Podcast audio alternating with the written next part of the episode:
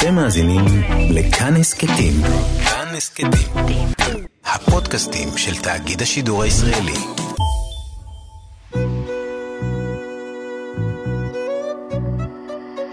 ליסה פרץ משוחחת.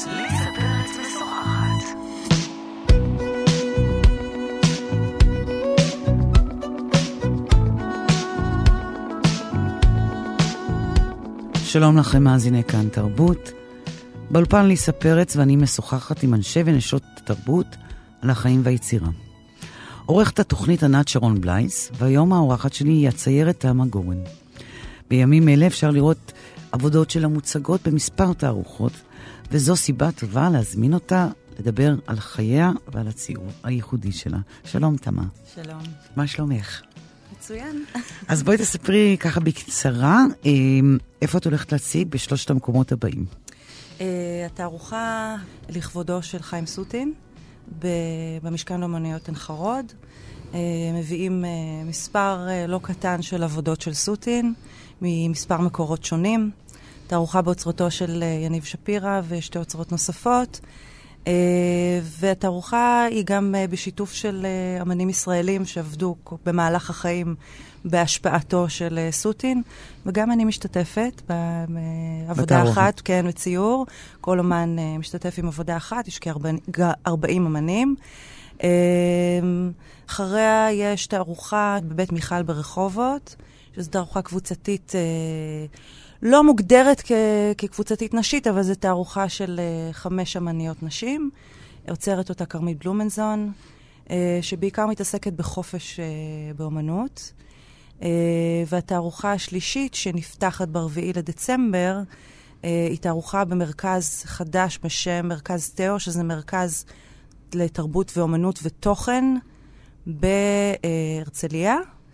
שבין השאר הם הקצו שם חלל מאוד גדול לתערוכות, ועוצר את התערוכה הראשונה אה, צח שיף, וגם שם אני מציגה הרבה מאוד רישומים, בעיקר רישומים מאוד גדולים, של מטר וחצי ומעלה, אה, וגם רישומים קטנים יותר. אז בואו רגע נחזור רגע לח... לחיים סוטין. כן. תסבירי לי, מה היה המפגש הראשון שלך עם חיים סוטין? מתי ראית עבודה לראשונה שלו? Uh, אני חושבת שבילדותי. זאת אומרת, זה, זה, אין לי זיכרון מובהק, אבל uh, העבודות שלו, uh, הן כל כך תמוהות בי, uh, מגיל מאוד צעיר. אני התחלתי לפסל ובכלל לעסוק באומנות. אני גם לא מגדירה את עצמי כציירת, אני מגדירה את עצמי כאמנית. כי גם אני לא רק מציירת, אני רושמת, ואני עושה מגזרות נייר, ואני גם מדי פעם מפסלת. תכף גם נגיד כן, לזה. אבל אני משאירה לעצמי את הפתח הזה ליצור, אה, לשנות מדיומים במהלך כל החיים. כרגע בעיקר אני עוסקת באמת בציור ורישום, אה, אבל אה, בילדותי אימא שלי חשפה אותי לאמנות מהתקופה, ו, ואני זוכרת ספרים שהיו עבודות שלו, ואני זוכרת את ה... הדבר שהכי משך אותי, שזה גם צבע שמושך אותי כל החיים, זה האדום.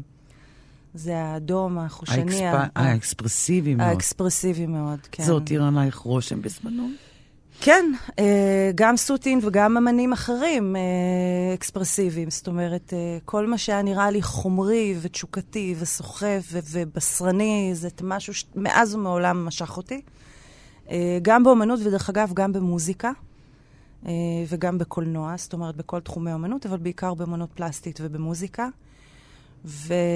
וכן, זה, זה, זה נטמע בי, זה נטמע בי. כלומר, את יכולה לומר שהחשיפה שלך לסוטין בגיל כל כך מוקדם, אולי ביססה אצלך את התשוקה הזאת לא, לאיזה חומריות מהסוג הזה. אני, אני זוקפת את זה לזכותו, אבל גם לאמנים נוספים. זאת אומרת, אני גדלתי בבית ש...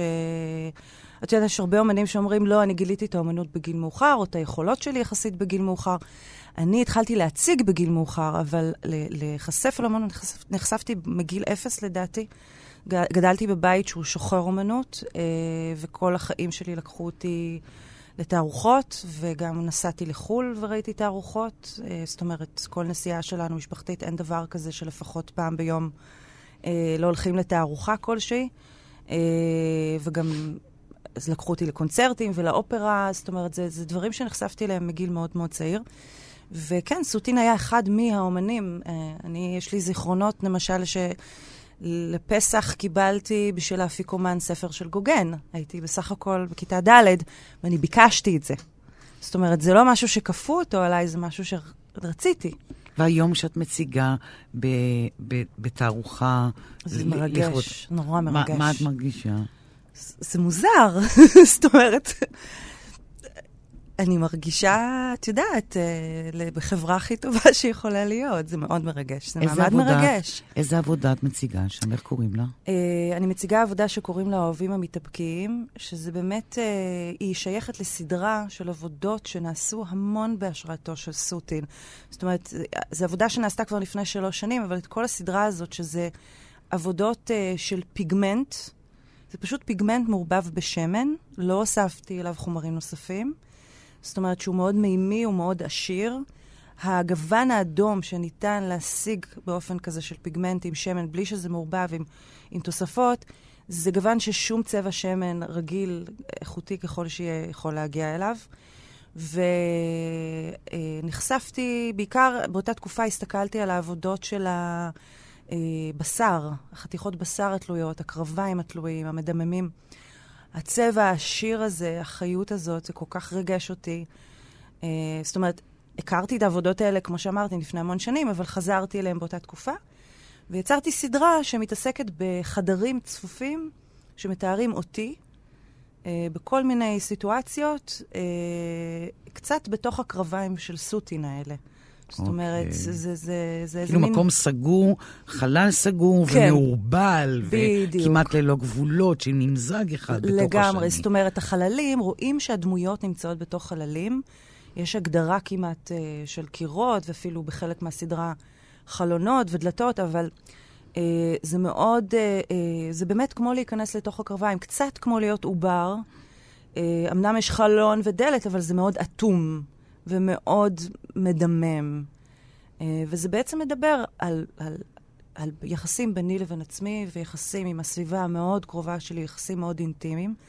הציור הספציפי הזה מתאר מאבק של uh, ספק אוהבים, ספק uh, מתאבקים, שזה בכלל סדרה, האוהבים המתאבקים, זה גם משהו שהמשכתי להתעסק איתו גם בסדרת הרישומים האחרונה שלי, שמהרישומים האלה אני מציגה אה, מאותה סדרה גם בתערוכה בבית מיכל וגם בתערוכה במרכז תאו. אה, וזה באמת אה, מדבר על, ה, על החללים הלא ברורים האלה ועל ה, על האינטימיות הזאת. רק שברישומים זה בלי האדום של סוטין, אבל זה המשך של זה, המשך ישיר של זה. אני אשאל אותך שאלה עכשיו לגמרי שקשורה לחלל. כן. ולכאוס. כן. או לאי-כאוס. אה, מהיכרותי איתך, אה, המאזינים פשוט לא יכולים לראות את זה, את אדם מאוד אה, מסודר, אלגנטי, מוקפד. אני מכירה את הסטודיו שלך. נכון.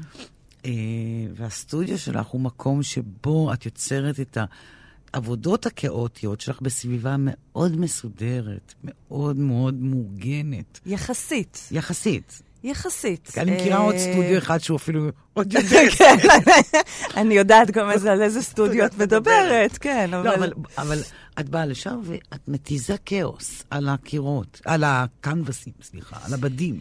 כן, אני... קודם כל, כשאני באה... איש לא מצפה, כן. נגיד, אם מישהו רואה, הוא אומר, זאת תמה והיא אמנית, איש לא יכול היה במבט ראשון, אוקיי? לדמיין את הכאוס הזה שיוצא.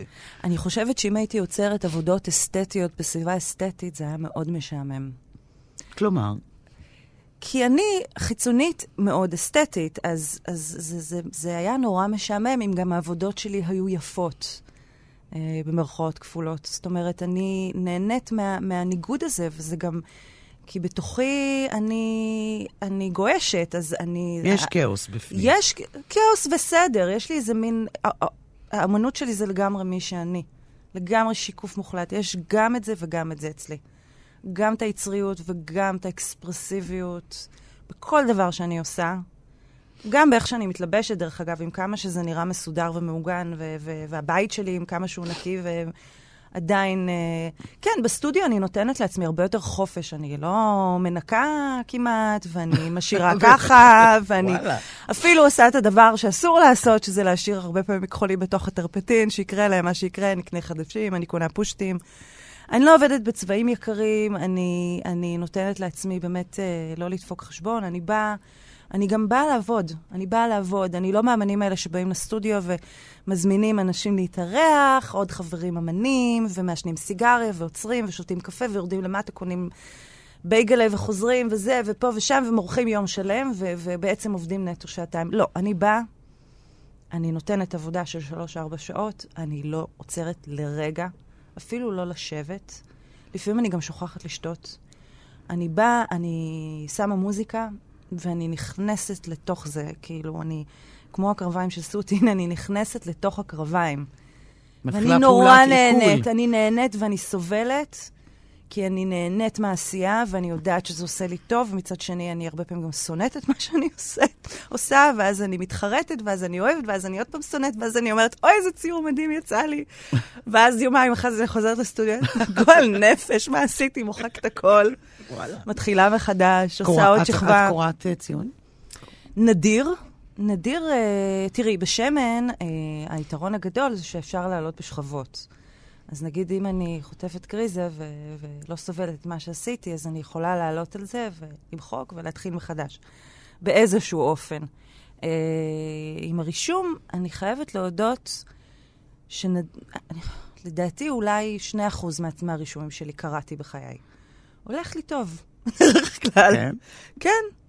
אמרת כן. משהו שאני רוצה להתעכב אני עליו. גם, אני מוחקת, ואני גם, הציורים שלי הם כל כך אקס- אקספרסיביים, שאין בעיה גם למחוק, ו- וקצת ללכלך את הנייר, ו- ואפילו לשחוק את הנייר ולרשום עוד פעם, וזה מוסיף עומק, ואין לי בעיה, זאת אומרת, אני נאבקת, אני לא, אם לא הולך לי, אני נאבקת בדרך כלל. אמרת משהו שאני רוצה להתעכב עליו. כן, אה, הצגת, אמרת שנחשפת לאומנות בגיל צעיר מאוד, כן, והצגת בגיל מאוחר מאוד. נכון. מה קרה באמצע? חיים. איזה מין חיים היו לך? מה עשית לפני ציור? אה, וואו, היו לי חיים אה, אחרים. אה, קודם כל, אה, הייתי דוגמנית מגיל מאוד מאוד צעיר. התחלתי לדגמן כבר בגיל 14 וחצי. וכמובן שהוריי לא נתנו לי להתעסק בזה באופן מלא עד שאני לא אסיים תיכון. ולמדתי בתיכון לאומנויות בחיפה. אה, אז קראו לזה ויצו, היום קוראים לבית ספר הזה רעות. אז בתקופתי, אני סיימתי ללמוד ב-96, זה היה מקום מאוד מיוחד. קטן, היינו סך הכל ארבע כיתות בשכבה. אה, ילדים נהדרים ברובם, מורים נהדרים, ולמדנו ביחד עם המכללה של ויצו. זו הייתה אווירה מאוד ספציפית בבית ספר, מאוד סטודנטיאלית. אה, הרבה אינטראקציה עם סטודנטים ועם אנשים מבוגרים מאיתנו. חלק מהמורים שלימדו אותנו לימדו אותם במכללה, אוקיי. וההפך. אה, אז שם כמובן היה, היה לי שנים, שלוש שנים מאוד אינטנסיביות סביב האמנות, אה, גם סביב תולדות האמנות. אה, ובאמת, אז התחלתי לדגמן בכיתה בין ט' לי', זה ליווה אותי במהלך התיכון. כמה שנים דגמנת? 13-14 שנה. זה הרבה, לא? זה הרבה, אני יכולה להגיד לך שיש נשים, ב- ב- יש דוגמניות ב- בדור שלי, או שעדיין מתעסקות בזה באיזשהו אופן, שהן לא לגמרי יצאו מהעולם הזה. אני די בעטתי בעולם למה, הזה. למה, למה נכנס מלכתחילה ולמה יצאת בסוף? את יודעת, פנטזיות של ילדה בת 14 זה לא פנטזיות של uh, אישה בת 25, 26. Uh, אני חייתי, אחרי שסיימתי את התיכון, אני עזבתי את הארץ, גרתי חצי שנה במילאנו, הייתה לי תקופה איומה שם. בתור פשוט דוגמנית. איומה. מה זאת אישית, אומרת? אה, אה, גם... קודם כל, זו הייתה תקופה של באמת הרואין שיק. אנחנו גרנו שבע בנות בדירה, אני הרעבתי את עצמי. היום בדיעבד אני מבינה את זה, אני פשוט לא אכלתי. הלכנו לעשרה אודישנים ביום בשלג, היה לי שם דלקת אה, דרכי הנשימה. רצו לאשפז אותי, ו- והסוכנות כעסו עליי שאני לא הולכת לעבוד כשאני חולה. כאילו, זה היה ניצול ברמה הכי נמוכה שיכולה להיות, בתנאי מחיה איומים. Uh, אני חזרתי אחרי חצי שנה, ממש אימא שלי באה לבקר אותי, אני קיפלתי את הדברים וחזרתי. זו הייתה החלטה של שעות. היא באה ואמרתי, כבר נפרדנו, ואז היא פשוט גילתה אותי יושבת לידה במטוס. קניתי כרטיס, הודעתי לסוכנות שאני עוזבת, וביום אחד קיפלתי את הדברים והלכתי.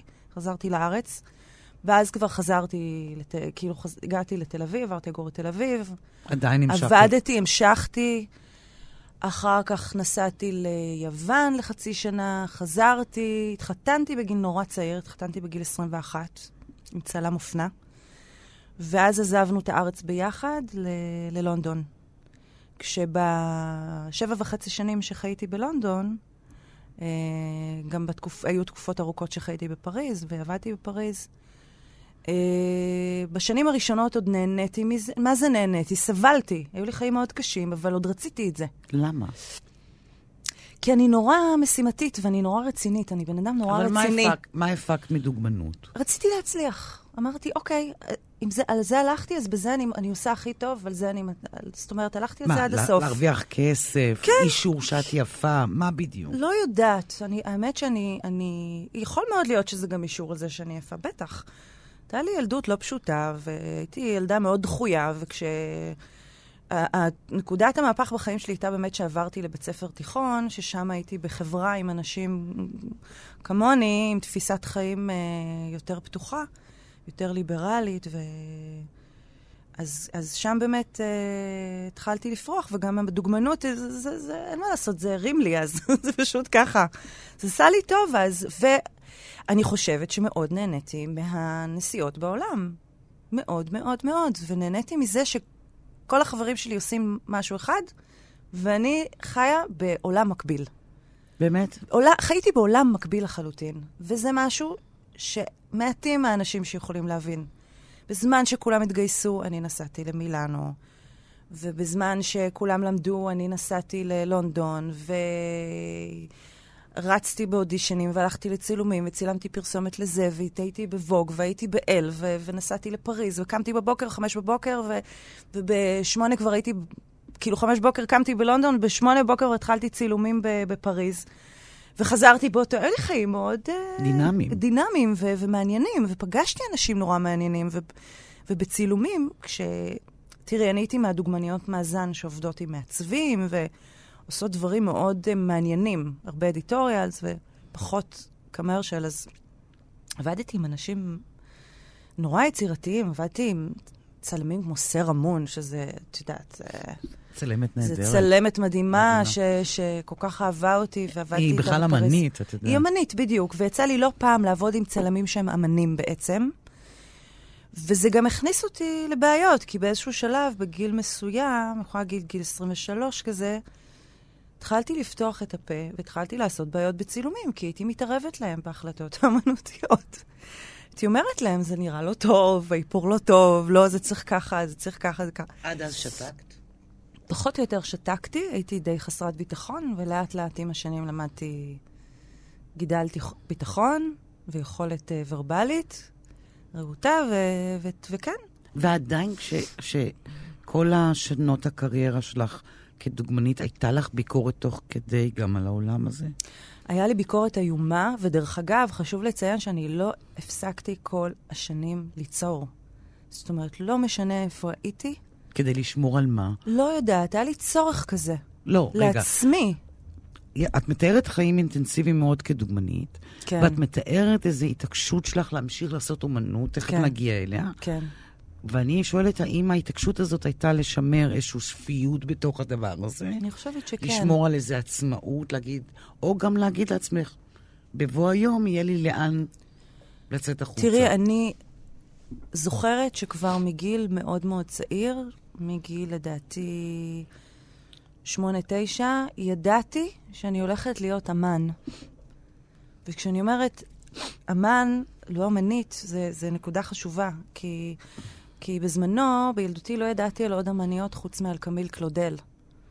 איזה דוגמה, אלוהים. שזו הייתה דוגמה לא טרגית. טובה, מאוד טרגית, אבל בגלל שפיסלתי בילדות שלי בעיקר, התחלתי מפיסול, אז אליה נחשפתי, וגם אה, נורא אהבתי בזמנו את אוגוסט רודן, מדברת על ילדות באמת מוקדמת שלי. אז קמיל קלודל, המאהבת שלו, ו... אז תמיד חשבתי, שהייתי מדמיינת את עצמי בעיני רוחי, ואת זה אני ממש זוכרת, בגיל שמונה, תשע, עשר, דמיינתי את עצמי קצת כמו פיקאסו בסטודיו, דמיינתי את עצמי כגבר. כי לא היו באמת הרבה דמויות נשיות שהיה אפשר להיאחז בהן כאמן, אמנית. וגם באנגלית אומרים ארטיסט, לא אומרים אמנית. ו- ואז לכן אני, חשוב לי לציין את זה שאני בעצם אמן. כי ככה תמיד דמיינתי את עצמי, וגם המגדר שלי הוא לא בהכרח אה, אה, משהו שהוא כל כך חשוב ביצירה שלי. אני חושבת שגם כשמסתכלים על העבודות שלי, קשה מאוד לדעת ש... שאמנית עשתה אותם. זה יכול להיות יכול להיות אמן, גבר. יכול להיות גבר, זה יכול להיות אישה, זה יכול להיות גם וגם, זה משהו מאוד... אה, זאת אומרת, אני מתעסקת במיניות ובהחלט בעבודות שלי, ו... אבל אני לא כל כך מתעסקת במגדר. אני. נרתעת מה... אבל מהמקום את לא הזה. נתת לי תשובה למה החזקת בכל התקופה הזאת. למה החזקתי? אני חושבת שזה באמת היה איזושהי אחיזה בשפיות. לדעת שיש לי את המקום הזה שהוא שלי ולברוח עליו. ו- וכן, זה, זה, זה, זה צורך קיומי שלי, באמת. אני, אני, זה צורך קיומי, כי כשאני... דוגמנות לא הייתה צורך איזה קיומי? צורך קיומי? זה כמו לשאול אם מלצרות זה צורך קיומי. זה, זה עבודה. נהניתי מה, מה, מהדברים הנלווים שזה נתן לי, כן? והיו באמת רגעים מאוד מעניינים, אבל היו רגעים איומים של סבל נוראי, וזה... את מתארת סבל פיזי. סבל מנטלי ופיזי, ו... ו... ו... כן, הרבה סיטואציות נורא מפחידות. כמו מה? אני לא אכנס לזה יותר מדי, אבל אה, את יודעת, סיטואציות מאיימות. סיטואציות מאיימות, שהייתי צעירה מאוד והייתי בפוזיציות מאוד קשות. ממש מפחידות. ואיך- ועבודה לבד בעיר זרה, ו- ושפה זרה, ותרבות זרה, וההורים לא לידי, ו... היה לי מאוד קשה. בדיעבד, אני, אני, אני די, כשאני חושבת על זה- אני די נדהמת מזה. יש לי ילדה בת 13, אני התחלתי לדגמן בגיל 14 וחצי, זה מדהים אותי. איך ההורים שלי נתנו לי ככה לבד. אה, מצד שני, גם זה כאילו משחק בנדמה לי של עצמאות, של בגרות, אגב, להיות בדוגמנית בגיל הזה. נכון, אני, זה, זה כמו נדמה שאמרתי, לי, אבל, זה זה מאוד לי. קשה. לא, זה לא בנדמה לי, זה, זה יצר אצלי המון עצמאות. זה יצר אצלי המון עצמאות. זה כן אני... נדמה לי. לא, כי יש דברים אני... שאת לא אמורה להתמודד איתם בגיל 14 נכון, וחצי. נכון, אבל החשיפה והנסיעות לחו"ל וההתמודדות במדינות זרות גרמה לי עד היום להרגיש שאני יכולה להיות בכל מקום, בכל זמן, ולסדר לעצמי חיים נהדרים. אני באמת יודעת לעשות לעצמי את הפינה שלי בכל מקום. כל מקום. כל מקום. את יודעת באיזה דירות מחורבנות אני גרתי במהלך השנים, באיזה סיטואציות. כל מקום עשיתי לעצמי יפה. הלכתי, קניתי פרחים, שמתי מפה, ציירתי ציורים בדירה הנוראית הזאת במילאנו, שהיינו שלוש בנות בחדר ושבע בנות בדירה, אחת מהולנד, אחת מצרפת, אחת מכל מיני מקומות, שתיים אמריקאיות שהלכו מכות ביניהם, ומה לא היה שם בלאגן. ואני ציירתי, הייתי יושבת בשולחן, היה רק את השולחן של המטבח, קניתי בלוק, וכל הזמן הייתי עושה רישומים פסיכיים. מה הייתה ההחלטה שלך? ותולה אותם במטבח. היו לדעתי, אני לא צוחקת, אולי 100 רישומים במטבח על הארונות. שעזבתי, חשבו שזה... איזה אובסס. איזה חולת נפש מאושפזת, עברה שם בדרך. את כן. זוכרת את הזמן שהחלטת לשים מאחורייך את העולם הזה? אה, זה היה תהליכים, אה, שחלק מזה גם היו פרידה מבעלי הראשון. אה, אני כבר הרגשתי שאני לא יכולה לחיות את החיים האלה יותר. הוא נשאר שם, הוא עד היום שם. חי בלונדון, צלם, עובד והכול. הרגשתי ש- שהחיים האלה פשוט שטחיים לי מדי, שהם ריקים. וזה, והתרוקנתי, הלכתי והתרוקנתי. פשוט ככה. הרגשתי שאני מת, הולכת ומתרוקנת. והאני עצמי שלי הולך וגדל, והרצון ליצור הולך וגדל ומתעצם.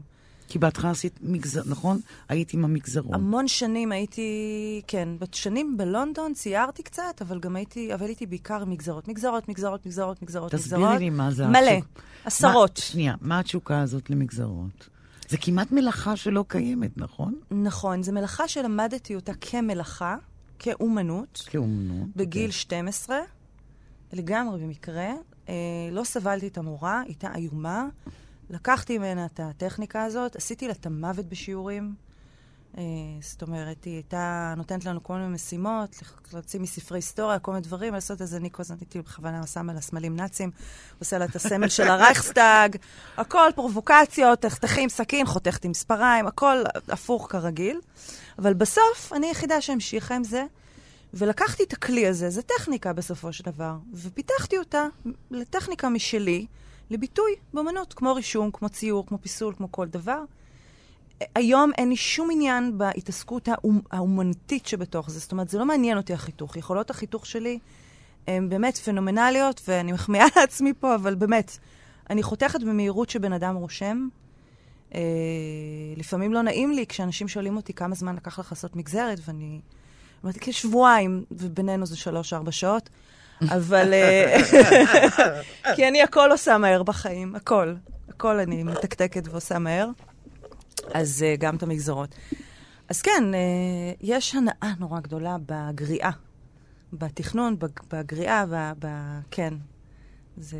היום את לא עוסקת בזה. אני לא, אני כן. הסדרה האחרונה שעשיתי, סיימתי אותה לפני שנה. הייתה לי תקופה שעשיתי דווקא סדרה מאוד uh, מפותחת, זאת אומרת, קפצתי קפיצה מאוד גדולה בסדרה הזאת, והרגשתי שכרגע מיציתי, וגם ברגע שאנשים יותר מדי מתלהבים, זה מוציא לי את החשק.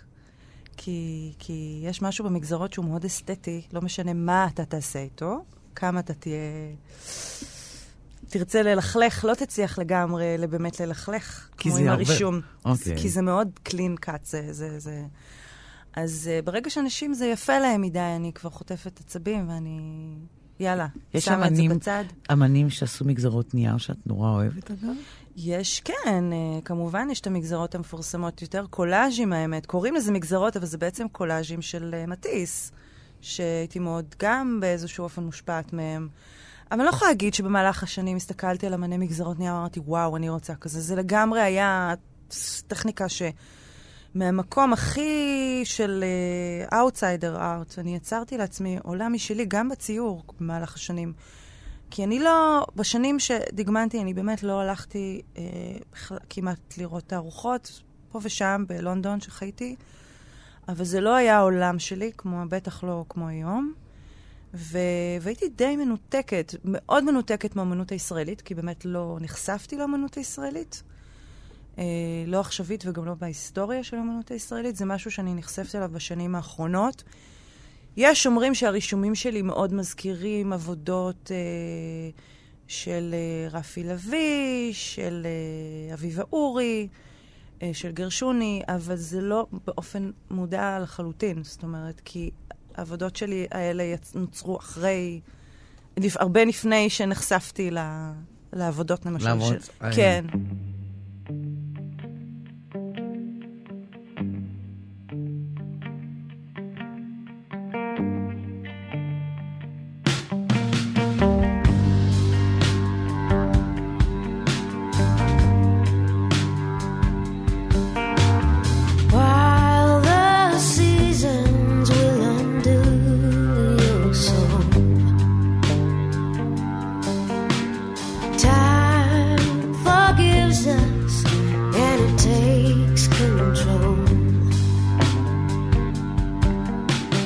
separate.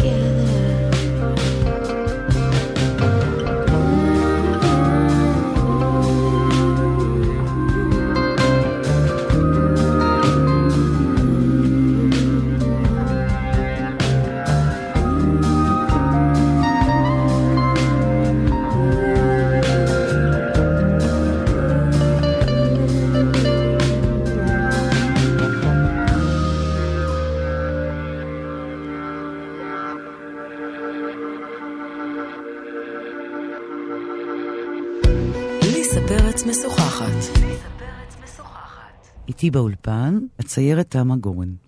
אתה התחלת להציג היום אני בת 41, התחלתי להציג בגיל 32, 33. התחלתי, כן, לטפטף אה, בתערוכות קבוצתיות פה ושם. היה לי לא קל, כי באמת באתי אאוטסיידרית. לא למדתי. שוב פעם נהיית אאוטסיידרית. אני תמיד איכשהו מוצאת את עצמי בפוזיציה הזאת. אני אגיד שזה לא מבחירה, אבל אני... אולי זה, זה כנראה כן. מבחירה. כנראה שכן. כנראה אפשר, שבאופן בלתי אם, מודע. אם זה קונסיסטנטי, אני, אני מניחה שזה בחירה. כן. זה הופך כבר לאישיות. כן, זה קצת מתחבר למה שאמרתי קודם, שברגע שאוהבים יותר מדי את המגזרות, אני מאבדת עניין. אז זה אותו דבר. כן. כן. והתחלת להציג. אני חושבת שגם עם הדוגמנות אני באיזשהו אופן בעטתי בזה, כי הלך לי נורא טוב. כבר הפכתי להיות קצת פופולרית מדי. למרות שתמיד את אומרת לי, אני, מכיר, אני מכירה את המשפט שלך, שאת אומרת, הפכתי לפופולרית עם המראה הכי משונה. נכון. איך? מה? לא יודעת. אין לי תשובה על זה. נסתרות, נסתרות. דרכו- דרכות האל, כן. זה בריטים. כן. תראי, אמ, כן, אני תמיד אהיה סוג של אאוטסיידרית. גם בבית ספר? הייתי. כאן בעולם הזה, כאן בישראל. שהתחלת להציג, לאט לאט, לא, לא באתי. להרבה אנשים בטוב. אה, עד? עכשיו אני חושבת, מי היא בכלל? הג'ינג'ית ה... שלא למדה. שלא למדה, לא. שחצופה ברוב חוצפתה, היא גם הייתה דוגמנית וגם הצליח לה. מי היא בכלל שגם תהיה מוכשרת, או שיהיה לה יד, או שיהיה לה מה לומר. אה, זה עד היום אני מנהלת את המאבק הזה באיזשהו אופן. אבל אני הרבה פחות אה, אכפת לי. זה פעם, אני בהתחלה שמאוד נפגעתי. מאוד נפגעתי אה, מתחייה ומ... מכל מיני דעות התנהגויות. קדומות. דעות קדומות. המון דעות קדומות יש עליי. המון המון דעות קדומות על, על כל הדמות שלי, כי אני משדרת משהו מאוד מסוים, ו, ואני... בהשכלה שלך היא לא מסודרת. ההשכלה שלי, אין לי השכלה. זאת אומרת, מה, ההשכלה האחרונה שלי הייתה בית ספר תיכון, בגרות בתולדות אומנות, חמש יחידות, וזהו, זו הפעם האחרונה שלמדתי במסגרת מסודרת. אני לא למדתי. אני חושבת שזה יתרון, לא? תראי, אני לא נגד ממסד, זה לא משהו שאני אומרת, אל תלכו ללמוד, אני חושבת שבלימודי אמנות, וככל ששנים עוברות, אני מבינה כמה לימודי אמנות יכולים לתת. אני רואה את זה מהחברים, האומנים שלי, שהרבה פעמים אני נתקלת בפערים, לא פחות פערי יצירה, פערי ידע למשל, חשיפה לכל מיני טכניקות שאולי אם הייתי לומדת הייתי מפתחת, מתפתחת בכיוונים אבל אחרים. יש לך איזה ידע אינטואיטיבי, כן, אבל יש לו ערך, לידע האינטואיטיבי יש איזה ערך סגולי בפני עצמו, לא? אני חושבת שאני שייכת באיזשהו אופן לז'אנר של ארט ברוט, שזה משהו שהוא לא כל כך קיים בארץ, אבל או מדברים עליו, הוא קיים, מן הסתם, בטוח. יש אמני אאוטסיידר שפחות נותנים להם במה. אה, היום זה משהו שדרך אגב, בשנים האחרונות מקבל במה מאוד גדולה באירופה. בפריז עכשיו, אחרי, אה, כמה ימים אחרי ה- ה FIAC, אה, עכשיו בתקופה הזאת יש את ה- Outsider Art Fair בפריז, שבאמת יש גלריות היום שמתעסקות רק בזה, או עברו להתעסק בעיקר באמני כלומר, האוטסיידר. כל האמנים שלא עברו דרך איזשהו צינור אקדמי, או צינור של קליקות, או משהו כזה.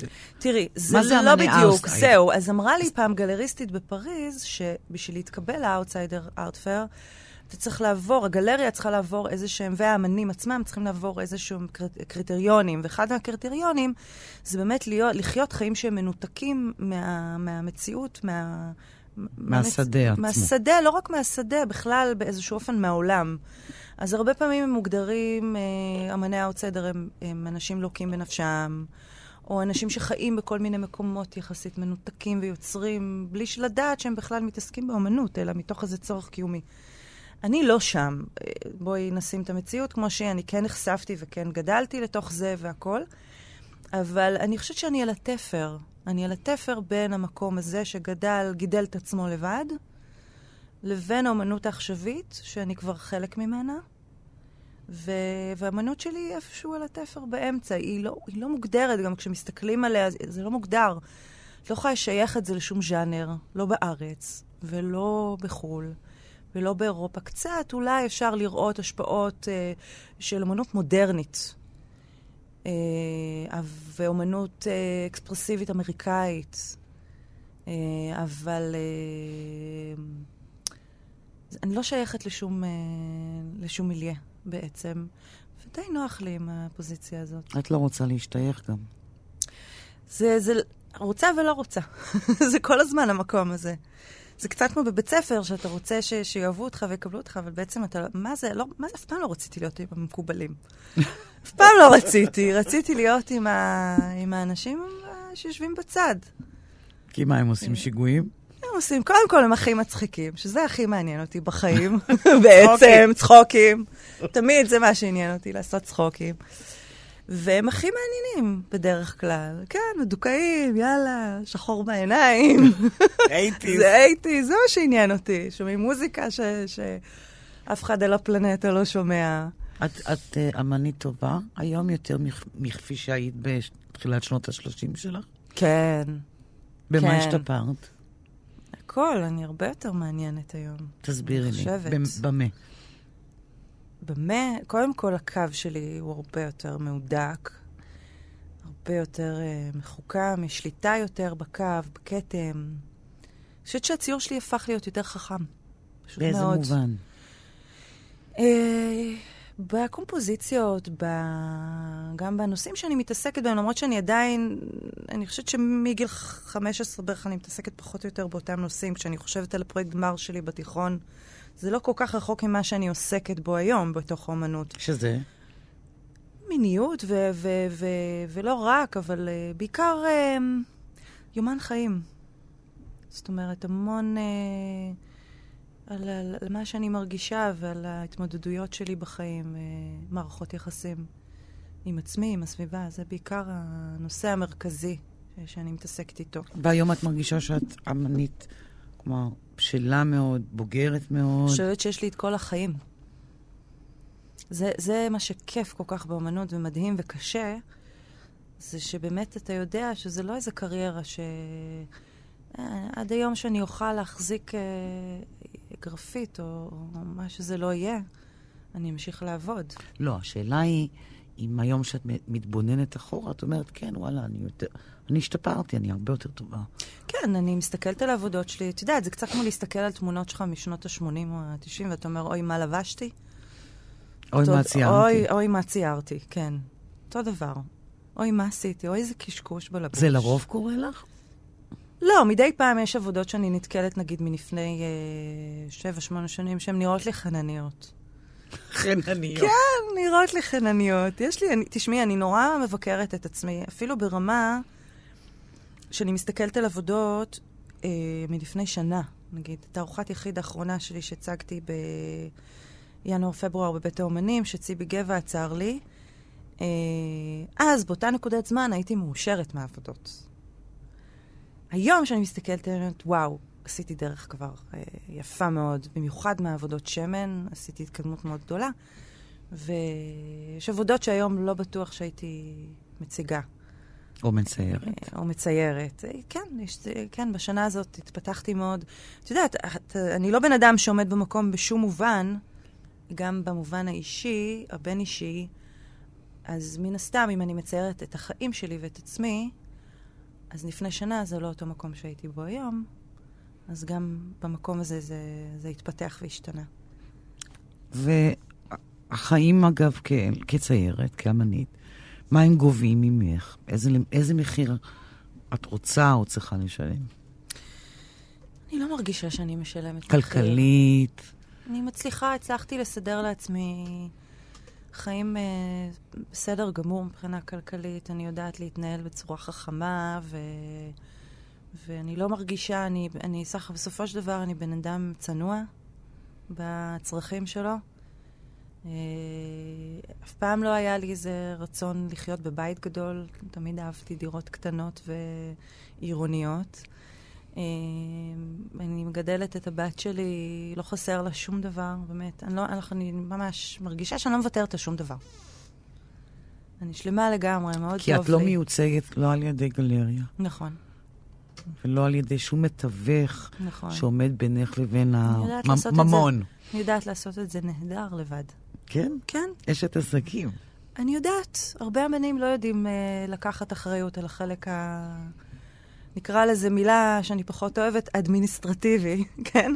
אבל זה חלק מה, מהאמנות. חלק מהאמנות, whether you like it or not, זה לשלוח קורות חיים, ועוד פעם ל- לשפר את האני מאמין שלך, ועוד פעם אה, אה, לתקן את התיק עבודות, ולשלוח אה, בקשות למימון, ולהזמין עוצרים אה, ל- לסטודיו, ולעשות אה, מפגשים עם אמנים נוספים, ושיתופי פעולה, ו... זה, זה, זה המון המון... ולשמוע מאוד- לא. ולשמוע לא, ו- ולהזמ- ולארח אה, קונים, ו... ועוד פעם לארח קונים, ואז עוד פעם הם מתחרטים ומחליפים בעבודה אחרת. וכן, אבל אני באמת באהבה, כי כל עוד אני מתעסקת בזה ולא בשטויות שהתעסקתי בהן קודם, טוב לי, באמת. התעסקת בשטויות. כן, אני חושבת שכן. אמרתי לך, זה, זה... יש לי יחסים אמביוולנטיים לעבר שלי, כי זה נתן לי המון, המון, המון, המון, וזה... אני חושבת שבאיזשהו אופן גם הפך את היכולות שלי אה, ליצור ולהציג ולקדם את עצמי ל, להרבה יותר טובות. הביטחון שלי הרבה יותר גבוה. אבל, אה, אבל כן, זה, זה, פלט. דיברת על, על העובדה שהחיים שאת מנהלת בתוך האומנות של, והציור שלך בעיקר, דיאלוג עם המציאות סביבך. כן. ואיזה אירוע מז'ורי גדול קרה לך בשנים האחרונות שמצא את דרכו לתוך האומנות שלך? אה, ביפר המוות של אבא שלי, לפני שנת... שנה וחצי. שנה וחצי. כן. Uh, כן, המ- המוות, ולא רק המוות, גם התהליך גסיסה, שליוויתי אותו בתוך זה. Uh, הפרידה, הקבורה, ה- אבא שלי גם נפטר בבית, אז, אז זה משהו שממש נפטר בידיים שלנו. אז אה, זה, מה- זה, זה כן, uh, זה מצא את דרכו. בטח. מלווה אותי ברמה יומיומית. לא, אבל אז ממש על הנייר. לגמרי. זאת אומרת, כל הסדרת שמן שהוצגה בבית האומנים, זה ממש היה זהו. תיעוד אה, רוחני, אה, אני שונאת את המילה הזאת, אבל ת- תיעוד שלי בתוך כל התהליך הזה של, ה... של המוות של אבא שלי. המון תיאורים אה, ישירים ועקיפים של ה... זאת אומרת, זה קרה לי, דרך אגב, זה קרה לי רק אחרי שהתחלתי לעבוד על הסדרה הזאת, פתאום הבנתי שאני בעצם מציירת את הבית קברות, או את הקבורה, או את עצמי כאבא שלי מתה. המון הכנסתי את עצמי כאבא שלי מתחת לאדמה. או את האימג' הזה שיש לי בראש שלו מת, שוכב במיטה מת. אה, המון הכנסתי את זה. פחות התעסקתי עם המחלה שלו בתוך האמנות, המוות, האובדן, מאוד קיים עד היום. אני מציירת את עצמי כאבא שלי, בתוך החליפה שלו, בתוך, עם הסיגר שלו, אה, כ- מתוך געגוע. ו... הוא היה דמות חשובה בחייך. מאוד. הוא גם נורא אהב את מה שאני עושה. כן? הוא נורא העריך את זה, כן. שאני... הרבה אומנים אומרים על ההורים שלהם שהם יצאו נגדם, שהם הלכו ללמוד אומנות, או שהם אני הסכימו גם מכירה אומנות. סיפורים הופכים, אבל כן. כן, המון, אבל אני שומעת כאלה, ולא, אני באתי, אני באה מבית שעודדו אותי על זה, שהבינו מהר מאוד שזה החוזק שלי, כי תלמידה לא הייתי משהו בכלל, והיה לי תמיד מאוד קשה לשבת ללמוד, ו- ותמיד הייתי, זה היה החוזק, החוזקה שלי, שם. ואבא שלי מאוד אהב אומנות, מאוד העריך אומנות, ו... ונורא, כל ציור שהראיתי לו, מדהים. חסר ביקורת לגמרי. כן, הכל בשבילו. זה היה, כן. מדהים, וואו, כל הכבוד, את מדהימה. כן, ממש. נהדר. נורא הצטערתי שהוא לא היה בתערוכה עליו. איך קראת. לתערוכה? אמ, וואו, שכחתי את השם של התערוכה האחרונה שלי. שזה טוב, אגב. בעיניי זה סימן טוב. אה, אה, כן, עכשיו נזכרתי. מקום תחת שמש. ויש עבודות- עבודות עם השם שלו? לא. לא, לא. לא, לא, לא, לא, לא. אבל השמש למשל מאוד ייצגה בתערוכה, שזה דימוי שחזר אצלי בציורים, ייצגה את השמש שקופחת ביום אה, שקברנו אותו בבית קברות בכרמי יוסף. אה, השדה, השדות האלה שם, ש, ששם הוא קבור עם השמש, זה אימיג' שחזר על עצמו בכל מיני וריאציות. אה, חשוב לציין שגם יש המון הומור בעבודות שלי. המון המון הומור. אז הן לפעמים נורא עצובות וקשות, אבל הן נורא מצחיקות, וגם השמות שלהן בדרך כלל נורא מצחיקים, שזה חלק מהעניין. אבל אה, אז גם, גם בתוך המוות של אבא שלי, המון, יש המון הומור בתוך הדבר הזה, כי... כי כאילו, את יודעת, בסוף כולנו נמות, אז... וגם היו לי המון שיחות עם אבא שלי על המוות באופן כללי בחיים. דרך אגב, הרבה לפני שהוא חלה, הוא תמיד אומר, נו, למות זה לא סוף העולם. זה, זה קצת נכון, זאת אומרת. לא. זה נכון ולא נכון, זה לא... בסדר, אז מתים, אז מתישהו זה נגמר. נורא יהודי. כן. תגידי, שאלה לפני, לפני שאנחנו מסיימים. כן. שאלה היפותטית. כן. נגיד עכשיו חיים סוטין היה נכנס למשכן עין חרוד, מה הוא היה אומר על העבודה שלך? איך אני יכולה לדעת? תנחשי, תפליגי בדמיון. אוהב? יכול להיות שהוא גם היה אומר שזה איום ונורא, אין לי מושג. מה אני יכולה לדבר בשם מישהו? אני לא יכולה את יכולה רק לקוות שהוא היה אוהב. אני, כן. ואת יודעת מה, אם הוא היה מתעב את זה, זה גם היה מעולה. כאילו, העיקר שזה היה איזושהי תגובה, שהיא לא פרווה. או אם היה התעלמות. גועל נפש של עבודה, מעולה. או מתעלם, או אוהב אבוי. מתעלם זה אוי ואבוי, זה הכי נורא. אז זה בדיוק סוטין העניין. יכול היה או, או להיגאל, או ממש לאהוב את זה. גם את שניהם אני היינו חושבת מקבלים. שהוא היה אוהב, אני חושבת שהוא היה אוהב, אבל אה, who knows. we'll never know גם. מה... זהו, מת, בר מינן. בר מינן. כן. אז uh, עם זה אנחנו נסיים, תמה. תודה רבה. תודה רבה על השיחה הנפלאה הזו. היה כיף. גם מאוד. לי. עד כאן השיחה עם הציירת תמה גורן. באולפן ליספרץ עורכת התוכנית ענת שרון בלייס. אפשר להזין לתוכנית הזאת ולאחרות ביישומון כאן. תודה לכם ולהתראות.